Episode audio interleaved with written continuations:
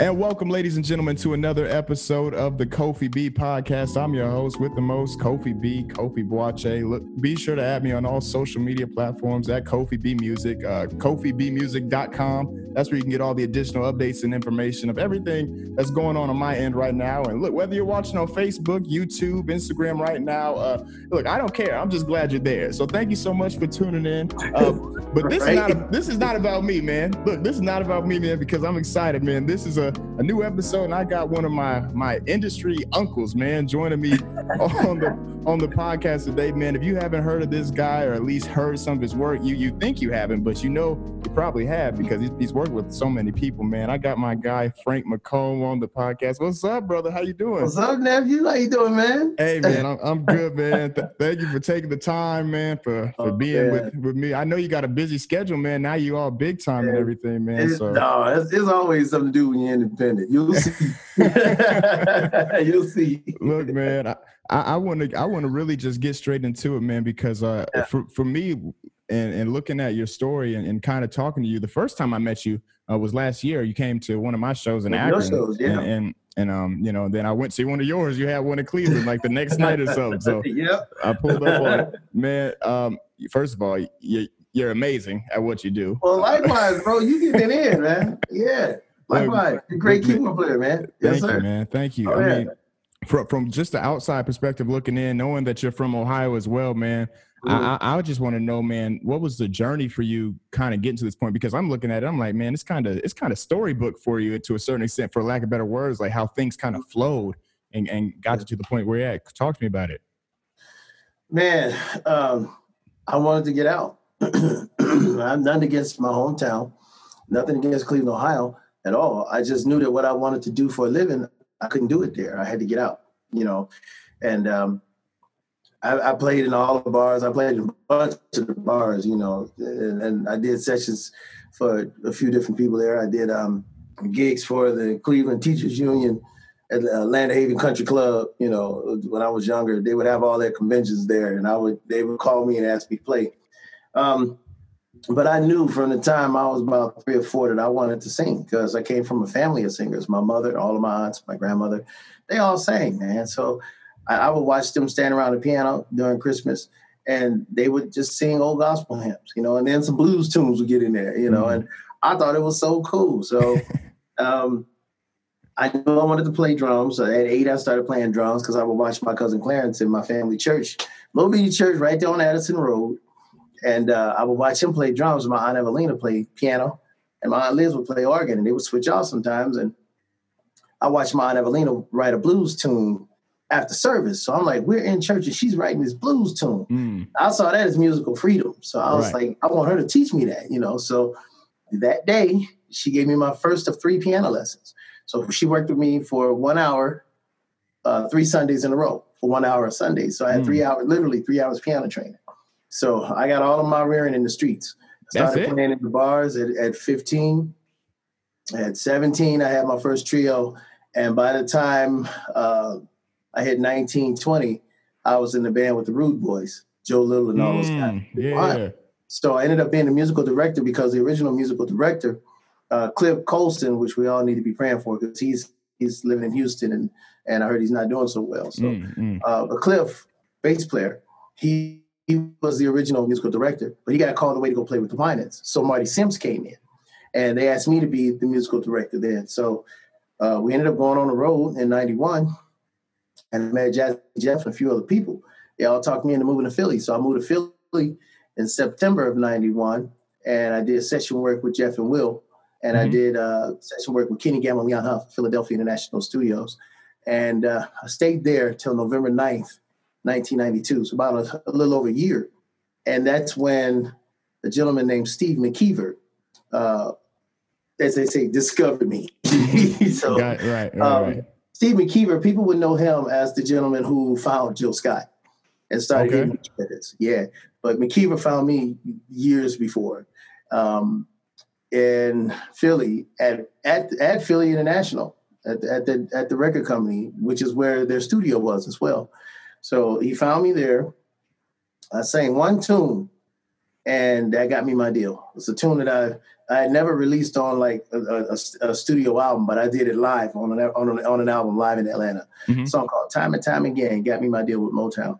And uh, on November 9th, 1992, I left.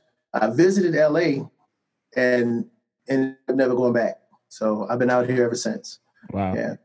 Wait, yeah, so you, we, I got to backtrack, man, because you, you named a lot of names. I, I kind of want to know, like, how how'd you how'd you meet all these people, and what was that process like? Was it just like word of mouth? I mean, were you at the same place? What, what was going on, man? A lot of it was word of mouth. You know, being on the scene, um, and you know, even even not to preach, but the word of God says that your talent, your your gifts will make room, make for, room you. for you. You're right. And and uh, my gifts made room for me. People, it got around to people that this talented young kid, you know, is a keyboard player, just just like you. When I see you, I see me, you know. Mm, but I'm just wow. happy to see that you got the opportunity to get the education behind it all. I got mine straight from the streets. And then once I hooked up with Branford Marsalis, that's when I started getting some real education. I mean, I went to the Cleveland School of Arts, but School of Arts didn't really teach me anything in regards to music because it was so political. It was very political for me. Politics was used against me. Mm. So I didn't really like, I lost the interest. Three years have been in that school and I stayed in it so long, but I should have gotten out. It was uh, 9, 10, and 11, I believe it was, 9, 10, 11th grade. And then the 12th grade, I went to Glenville and graduated. So mm. yeah, it was like, I just, I just could not get a fair shake. So having gone through all that I went through at the School of the Arts, um, it taught me to appreciate everything that I've accomplished because I mean I think it was designed to to actually deter me because mm. I know my gift is big. Your gift is big. You have a big gift, man. I recognize my own. Mm. So I just um I, I, thank God for every opportunity, even to this day, because all the odds were, were against me. From childhood to uh, going to school, uh, just all the politics. Had I had the support back then you know, and the extra eyes looking over me, I would have learned embrace this issue of politics because you're going to need it where you're going. And believe me, it's nothing but politics in this business. It's all mm-hmm. politics. If you can't get along with people, you may as well just get out. Right. Get out now while you can, because uh, they'll put you out if you can't. Uh. I mean, music is not even the forefront of the situation, man. It's like music business. It should be business music, because mm-hmm. it's like business, politics, all of that come before anything. Because if it was about the music, we'd have more more talented people that are not getting the exposure getting the exposure. Right. You know? right. So, but, that's that's a whole other bottle of whiskey right there. So. so, but yeah, I just I'm just um it was just word of mouth. A lot of it was word of mouth and being able to back up what people were saying, you know, mm-hmm. and and that's I think that's what opened a lot of the doors for me. That's what was used to open yeah. a lot of doors. Um, the fact that I didn't stroke the people that I worked for, Frankie Beverly, Teena Marie, uh, the people that I played for, Gerald Levert, the Rude Boys, and all those guys. Me and the Rude Boys, you know, we all kind of came up in the same talent shows in 09. But I came in, I did my job, kept my mouth shut. I didn't stroke none of that. And I think that that's what made them respect me all the more because I did my gig, you know, I did it well. And uh, keeping your mouth shut can open a lot of doors. Right, you right, keep your mouth right. closed, you can open a lot of doors. So, and uh, that that played a big part in it too. It got around with all the older guys, man. When I was in the bars, that you know, hire Frank. You know, Frank could come and play for you, and they they, they knew they didn't have to pay me a whole lot because I was just a kid. I didn't have no kids. You know, mm-hmm. I wasn't married. I was still living in my mama house, still in school. You know, mm-hmm. so I just kept my mouth shut in those bars and they right. gave me my respect. They didn't care who was coming in there playing, as long as they were getting their drink on and getting, and the bar was making the money off of the off of the uh, off the alcohol sales, and you know they didn't care who came in as a musician, as long as you didn't uh, cut up, you know. Mm-hmm. And I think that helped to uh, steer me in the right direction. Believe it or not, I shouldn't have been in all them bars, but when you come up like I did, Right. It was better that than than selling dope or something, man. I was just playing music in the bars, keep my mouth shut. Mm-hmm. but I, I, came up hood, like straight hood. You know, it was it wasn't times like these where you got carded for going into a bar. I mean, it was the hood of Cleveland, Ohio. So you know what it's like.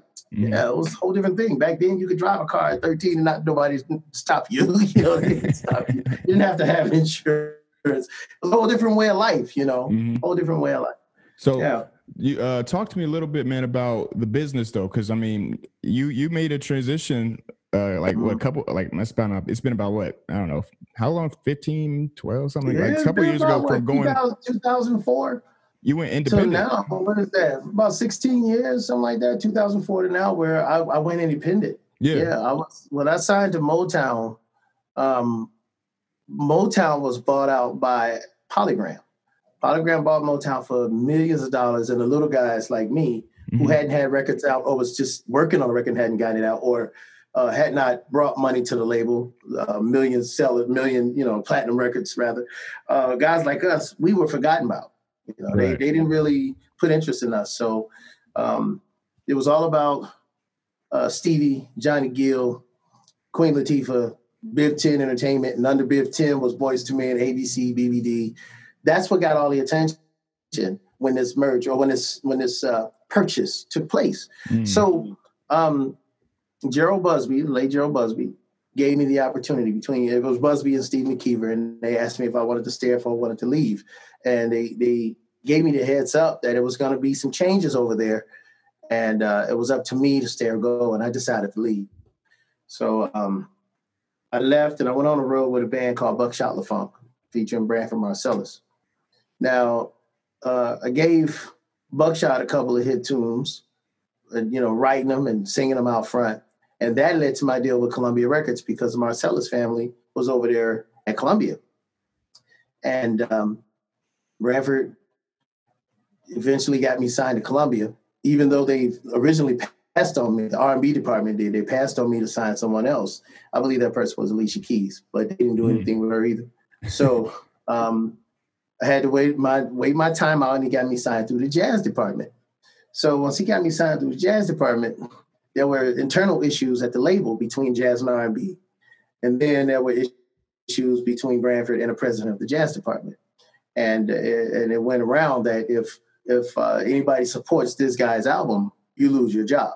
Now I don't know how true that is, but I can believe there is some truth to that because they did not push my record. They didn't push Love Stories. I got Love Stories out in March of 2000 after recording it um, in in 2008. I'm I'm sorry. I'm sorry, 1998. I Mhm. recorded that album. It sat on the shelf all of 99.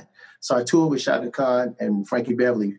Uh, I toured with Frankie Beverly in, I think it was April of 99. And then March up till New Year's, I, I toured with Chaka Khan. But I got this great record sitting on the shelf at Columbia. Mm. So I'm like, I'm a recording artist sitting up here still playing for other recording artists when that should be me out front. right I got this great record sitting on a major label, and it's just nothing happening for me. So then I got a little help, went to the label, got them to finally put it out. But the but the rumor is that the president of the company said we're going to put it out, but you know if it if it sticks, it sticks. If it doesn't, oh well. But I say all the time in my classes, FMIAI, which is the Frank McComb Independent Artists Institute. I say in my class all the time, how do you give birth to a child and, and expect it to raise itself? Mm. it's gonna die. So that's what happened to Love Stories, but the fans caught on. So looking from the eyes of the public, I was signed to a major black label, Motown, went to a major white label, Columbia. Both had issues that had nothing to do with me, political issues that had nothing to do with me. So I ended up going to an indie label whose name I won't even mention in press. That's how bad they are. Even bad press is good for them. so I won't even, they're not even worth mentioning. So because I tell these stories as my testimony and not for exploitation. right That's the thing. So I signed to this other company. I figured if I'm at a major black label, major white label, and it's political issues against me that have nothing to do with me or the music, then let me go to this indie label. I'm the only I'm the only one on the on the roster. Let's see what happens now. Well, they thought they had a modern day slave nephew. Mm. I was like, no, I'm out. so I put out the album The Truth. It was supposed to be only The Truth Volume 1, not The Truth Volume 2, because The Truth Volume 2, um, that record was never supposed to exist. It was only called The Truth. That was the name of the album.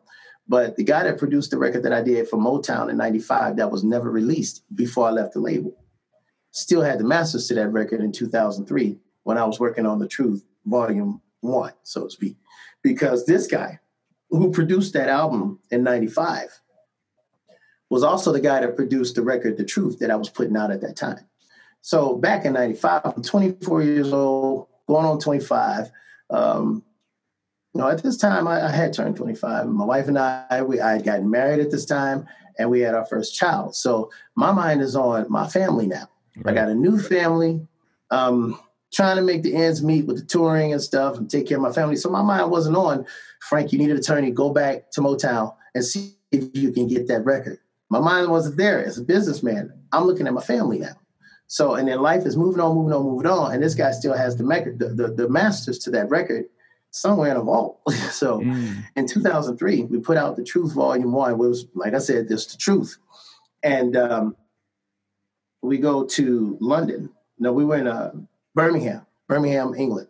It was a huge festival. We playing this festival, and as I'm signing autographs after my show's done, I'm signing autographs in the room, about 100 people. I mean, it's a long line of people, and I'm mm-hmm. signing autographs, and about 20 people have a copy of this disc. Frank McComb, the Motown sessions. That's all that the little paper said. And I flip it over, and they were all CDRs. wasn't mixed, wasn't mastered. They were all CDRs, and each person told me how they got it. They had ordered online because that's when eBay was just kind of hitting the scene, you could start, you know, buying stuff online. It was just starting to happen, right? Mm-hmm. And they all told me in the ballpark of what the ballpark of what they paid for that project, unreleased. 25 pounds at the time was 50 US dollars. That's what they were getting for my work. And he was hand burning them like burning them in a, in a, in a burner somehow. So um, that's when I went independent. I figured, well, major black label didn't get it, major white label didn't get it, indie label didn't get it. I, I got to do it for myself. So I started burning. I took four songs out of what I called my vault, which was my studio, and I put them all on CDR. I burned them in a laptop one at a time. And I wanted this record rough. I figured if he could sell a rough record on me and do well, why can't I do it for me too? So I burnt this disc with like 11 songs on, I think, and I called it Straight from the Vault. I hand wrote Frank McComb Straight from the Vault with a Sharpie on every single CD. And if it wasn't for my wife helping me, man, I, I know I would have struggled to try to mm. keep that going because she was right alongside of me. We were like a machine. burn right package, burn right package, yep, burn yep. right. Yeah, me and her. And it, I ended up selling this CDR around the world like you know, like bootlegging, like a bootlegger would would sell somebody else's record. I bootlegged my own record, so to speak. I hand mm-hmm. packaged my own CD, just like they did selling cassettes out of the trunks of the cars in the hood. I did the same thing, but I did it internationally, and um, it it started. Uh, it, it really took off for me, and um, it won me my first award. It won me for best album of the year, which is big for me. It might be small for others, but it was big for me. Best album of the year with SoulTracks.com. And I mean, there's literally nobody else on this whole project but me, straight from the vault. I programmed everything. So um, I started making my first instrumental record, a tribute to the masters. And it was a tribute to Chick Corea, Herbie Hancock, Russell Ferrante, Ramsey Lewis, uh, um, Patrice Rush, and Joe Sample. All mm-hmm. these people I, I, did this tribute to. And it's like a sort of like a soul jazz, a soul smooth jazz type record, right? And people started asking me, what are you going to do about this Motown Sessions record going around? I said, well, I'm to figure this out. I ordered a copy from him, from the guy, anonymously, and I made that my master. So I used that and I put the two records out at the same time. December 1st, 2006, I put out a tribute to the Masters and I put out this uh, Motown Sessions record. Uh, it was I called it the 1995 bootleg. At this time, I'm working with Prince.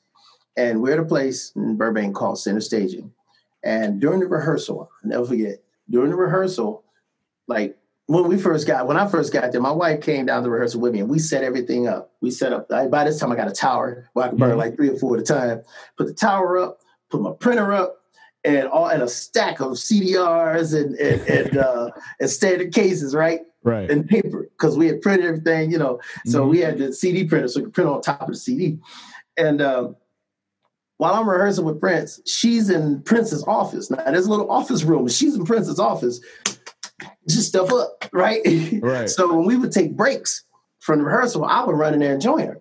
And Nisa and I package it, package it, package it. So fight. And I mean, it's like by break number three, I mean, Prince is watching the whole time but not saying nothing, right? So by break number three, he comes in and he says, What are you guys doing?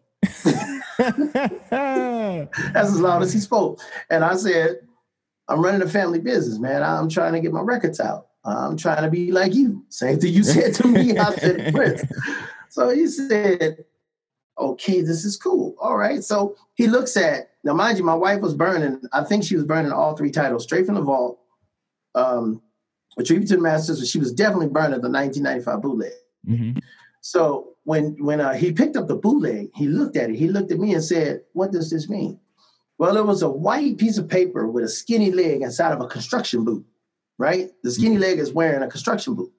Well, I said the construction boot represents the fact that the man is working hard, but the skinny leg represents the fact that he's starving from his work. He's not eating from his work. Mm. He screamed. Man, he screamed, man, he screamed. Because I never gave the description, you know, what it meant on the on the CD or in the credits or anything. I just put it on there, and it was a conversation piece for a lot of interviews. So I told him, and he screamed, And Next thing I knew, man, you said, "Wait, Prince screamed." Yeah, Prince screamed. he couldn't believe it. He was he screamed in excitement. He was like, "Oh, this is great!" Yeah. So it was then that he told me. He said, "Man, go all the way with it. If you're gonna do this independent thing, you're gonna have to go all the way with it. it might be an uphill climb, but do it."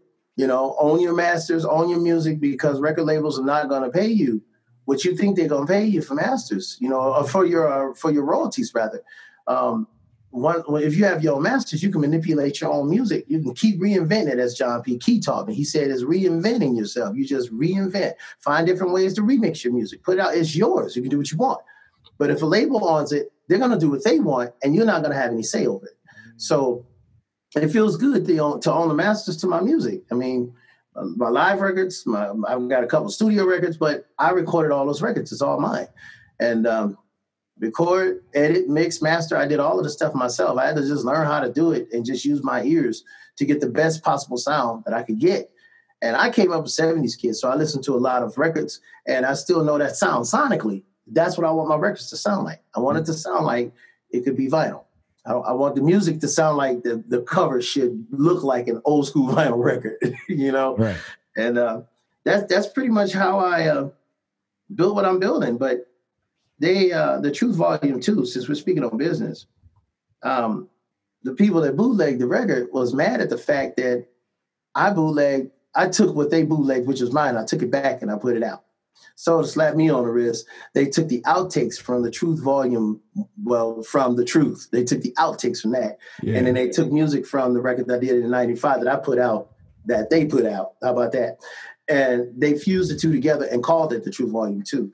That record was never supposed to be out because um, the agreement that I made with them was a one album deal, not 2 mm-hmm. It was a mm. one album deal, and the in the agreement, they were supposed to get worldwide mainstream distribution. But when you're asking for a million dollars for an artist that's not worth a million dollars, and we're talking business here, I am Frank McComb, and I know I'm not going to get a million dollars. I mean, I, let me let me let me let me rephrase that because mm-hmm. God can do anything. But I knew in the natural with man, they they wouldn't want to put up a million dollars for an artist who hasn't sold a million dollars worth of music. Right. That's just common sense. Just mm-hmm. keep it real. So they they overshot their load. Nobody would pick up the record because they were more concerned about the egg, the, the, golden egg, and not the goose that laid it. They were more mm-hmm. concerned about the album, the truth, more so than the artist and taking care of the artist. Big no no. Right. Without the chicken, you ain't getting no more eggs, man. That's Think true. You're right. You're right. So, so um, what I did was I used their ignorance against them, and I found that clause in the agreement, well, in the contract Prince said, call it a call it an agreement because you need to know what you're getting into. You call it a contract, most likely they got you. Right. and it was a contract at the time. But I found a loophole in it. The the distribution loophole. They were supposed to find distribution, but they ended up going with a small company out of London, uh, and they licensed it to to that company. They didn't think I'd catch it, but that's how I got out of the deal. Mm. So, yeah. is it safe to say like Prince was the one that kind of inspired you to go independent in that in that sense? Or? Yeah, he endorsed it. I mean, I was I already had the mentality to do it after the experience and all that I had gone through. Um, I had already had had the mentality of it. I was already I had made up in my mind mm-hmm. that I'm going independent. I mean, there's no place else to go. I didn't want to make a career of trying to chase labels and and be no superstar. Right. So, I t- so, talk to me now about like now that you are independent, where what is the way that you're trying or that you are, you know, making a living from this? Like, are there different streams of things that you're doing, or what? What's the process for that? oh, definitely the streaming, and thank God for royalties. Okay. Yeah, royalties and streaming. Yeah, yeah. I, I, encourage I encourage everybody out there that's making music to try to just do the best you can to write your own music or be a part of the writing process because mm-hmm. that's your future money. You know, your royalties, your publishing, your royalties. That's your future money. And when you when you own your own music, you own your own masters. You can you can make um, you can manipulate that in a good sense. You can do remix to your music and re-release it. You know, do remastered versions, re-release it, add a couple songs to it, new new songs to it to make it different. You know, you have people out there that will collect. If they're fans of yours, they'll collect. They'll be quote on the best way to put it, quote unquote, Frank McComb music collectors. So anything I would put out, they would collect it. You know, mm-hmm. uh, but you want to give them something that you feel is really good. You don't want to shortchange people. Um, write music, be a part of writing music with other people. Make sure that your business is taken care of in regards to the publishing splits and things of that nature. So when you, uh, for example, if you and I wrote a song, so I, I, don't believe in oh I wrote you only wrote this amount of lyrics so you only get this amount. I, man, I, am not that guy, man. If if you and I writing, I'm going to make sure you pull your weight just like I pull mine, and we earn equal shares. Mm-hmm. Split it down the middle, 50-50. We all got to eat. Right. If me, you, and Val King, who who I met you through, Mm-hmm. If you and if me, you and Val B. King wrote a song, just split it 33 and a third, 33, 33, 34, or whatever, you know, just as long as it's equal, man. We all got to eat. That cuts out all the mess, but make sure your business is done because if it takes off, then you got your split. Right, right. And in times like these, those royalty checks still keep coming. Mm-hmm. You know, um, in my case, I've been blessed to perform online. You know, I still have the masters to my music, so I pull that stuff up and I play every weekend online. I, I, I was doing it like two three times a week, but now I'm just going to do it on Friday nights on my Facebook Live, and people donate. You know, you got fans that I donate to you. You know, mm. and because the whole world right now is looking to the internet. Exactly. We can't perform right now. Exactly. And as of today, they just shut LA down again. So all of the indoor meetings, like you know the indoor gatherings, indoor all indoor operations, what they call it, you know, bars, churches, restaurants, and all of that stuff gone and we don't know how long it's going to be shut down. So I'm staying online. We have no idea when the entertainment is going to open up. You can't keep a restaurant open for people to sit down and eat. We exactly. sure don't know when a venue is going to open. Exactly. So I'm just going to keep doing what I'm doing, playing my music online, uh, enjoying my royalties, you know, taking it home. You know what I mean? Yes, sir. Yes, sir. Yeah, and that's that's what you got to do, man. Just you know, you got to um, make the best of, of a crazy time, and that's what I'm doing. I'm making the best of a crazy time, man. Man, I'm just I'm just blessed that I have enough talent to where I can sit and hold and, and captivate an audience online for an hour. Right. You know, and they're still saying I'm reading comments at the end where people are saying encore, encore, encore. That's a blessing, man. So absolutely. I'm not sorry for the shaking. I'm hitting the table. No, you good. I'm, I'm I'm I'm just blessed to to still be able to sustain in such a time. It's not easy for everybody. So you know? yeah, man, I hear you. I so um, I'm gonna let you go because I appreciate you, man. You gave me a lot of gems to, to look at, look back on, oh, and listen to, man. Uh, but I gotta know, man. You you've been yeah. touring a lot, so you got to tell me a crazy story, man, that happened on tour, something something that you can, you know, say right. to everybody. I'll tell you something that happened actually in Cleveland before I even really started touring heavy.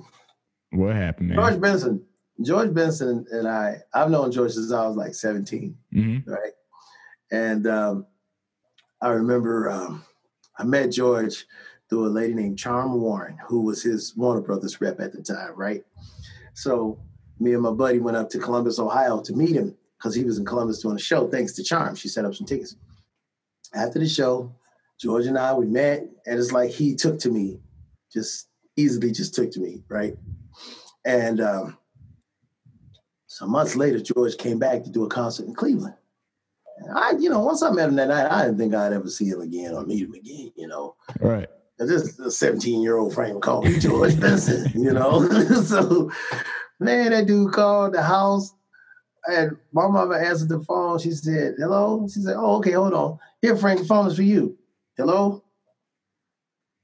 Mom, it's George Benson. It's George Benson. She's like, whatever. No, no, Mom, it's George. Whatever. Yeah. So I was like, hey, hey, Mr. Benson. He said, man, call me George, man. I'm coming to town. I want you to come and hang out with all those old guys.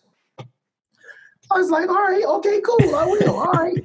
But but but Mr. Benson, you know, say call me George. Yeah, yeah, okay, George. George. yeah, George. yeah, George. Yeah.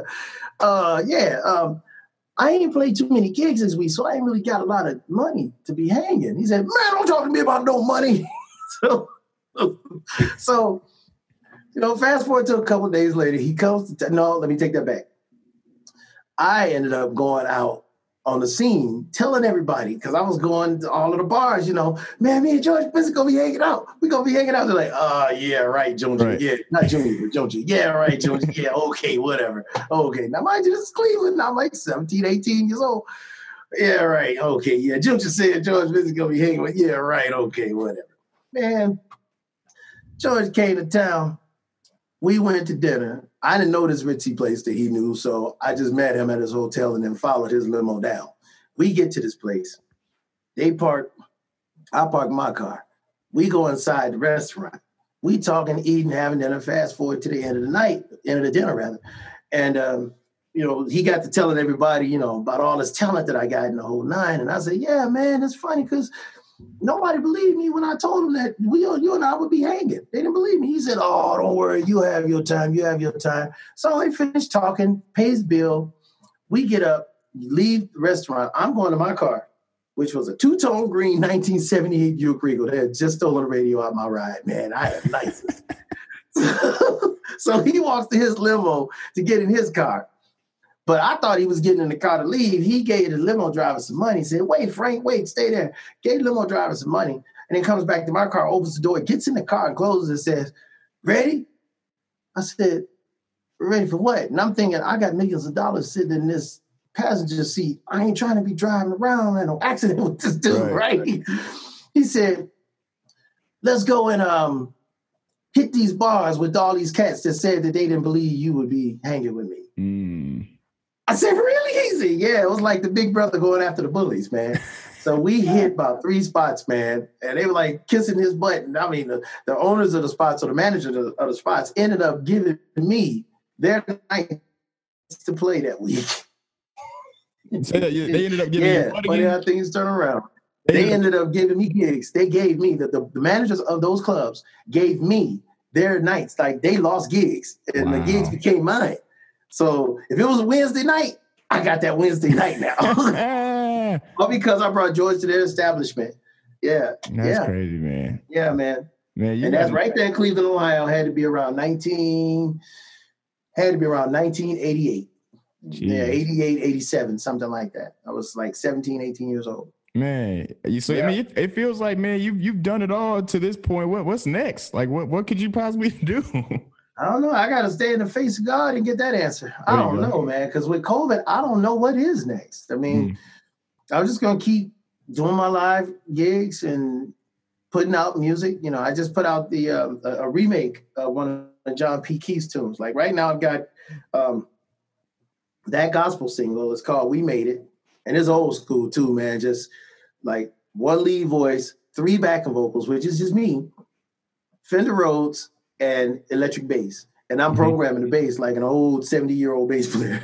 so it's old school R&B. So that's out now. I've got a, an instrumental jazz tune out with Dennis Chambers where he's playing drums and I'm doing everything else. Mm-hmm. And then my son, I have an urban R&B tune out now. So my son produced a tune called No Matter What. That tune is uh, actually is his drum program because he's really a beat maker. Skinny Kid Frank, look him up. So he's uh, programming the, the, drums, and everything else is me. So I've got an urban tune, a jazz tune, and a gospel tune on the market right now. All three different types of singles.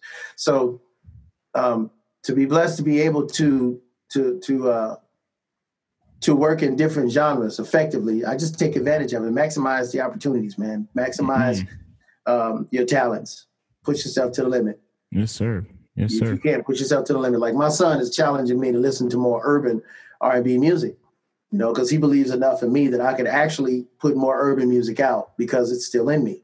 So if my son believes enough in me to do it, then I'm gonna do it. I'm just I'm just gonna experiment in this time. Just experiment with music. You know, I uh, have to finish up Val B. King's record. As a matter of fact, we're doing something with her. In fact, Skinny Kid is on that as well. He's programmed some drums for her. Nice. So yeah, trying to get her thing out. So I'll be jumping back on that soon too. yeah, that's that's it. Just experimenting, experiment while I can. Hey, look, nothing wrong with it. Nothing wrong with it. Yeah, man. That's how you. That's how you find what you like and what you don't like. Yes, sir. You know? Hey, Yeah. man. What you got going on, man? What's happening? Man, look, I'm I'm trying to grow this podcast, man. So growing. yes, sir, man. Grow it, Uh, I'm working on a, a new project myself too. I might need some pointers too, so I'll have to have to shoot you a couple text messages and stuff, man. Yeah, yeah, I'm This- here. It's all Because this, good, this man. my this is my first time actually trying to you know well I've, I had a project out when I was like 16 but this is my 1st Mm-hmm. time like trying to really put uh, actual you know thing together so yeah. I got to definitely get some help from you All right, it's all good. I'm here, man. yes All sir right, man We'll, we'll, we'll work it out. I was. We'll, we'll figure it all out. all right man I got I got time I got time so Right, yeah. right. Nothing but time right, Right, now, bro. bro. Man, really. Uh, thank you look man thank you so much for being on the podcast man I appreciate it man for those Yeah, that- where can people find out more of the stuff that you're doing you got a website and all that stuff tell the people real quick Actually, um, people can um, uh, uh, what's the word? Follow me on Instagram. It's Frank McComb. Yeah. I'm trying That's to remember it. all this stuff. F I A K M C C O M B. Frank McComb. That's my Instagram. Um, uh, friend me on Facebook. Uh, that's Boobee Scoot. B O O B E E S C O O T. Boobee Scoot. Um, that's my Facebook. And then my Facebook fan page, like my fan page, is Frank McComb. Uh, Frank McComb fans. That's what that is. And then they can get music at, at Bandcamp, frankmccomb.bandcamp.com. CD Baby. Uh, all my music's on iTunes, Amazon, all those different places. I'm I'm everywhere online. So it's much appreciated too. Yeah, much appreciated. Yes, sir. Hey, man, thank you for being on, man. I appreciate it. Yeah, man, we'll do it again. yes, Definitely, sir. we'll do it again. Yes, sir.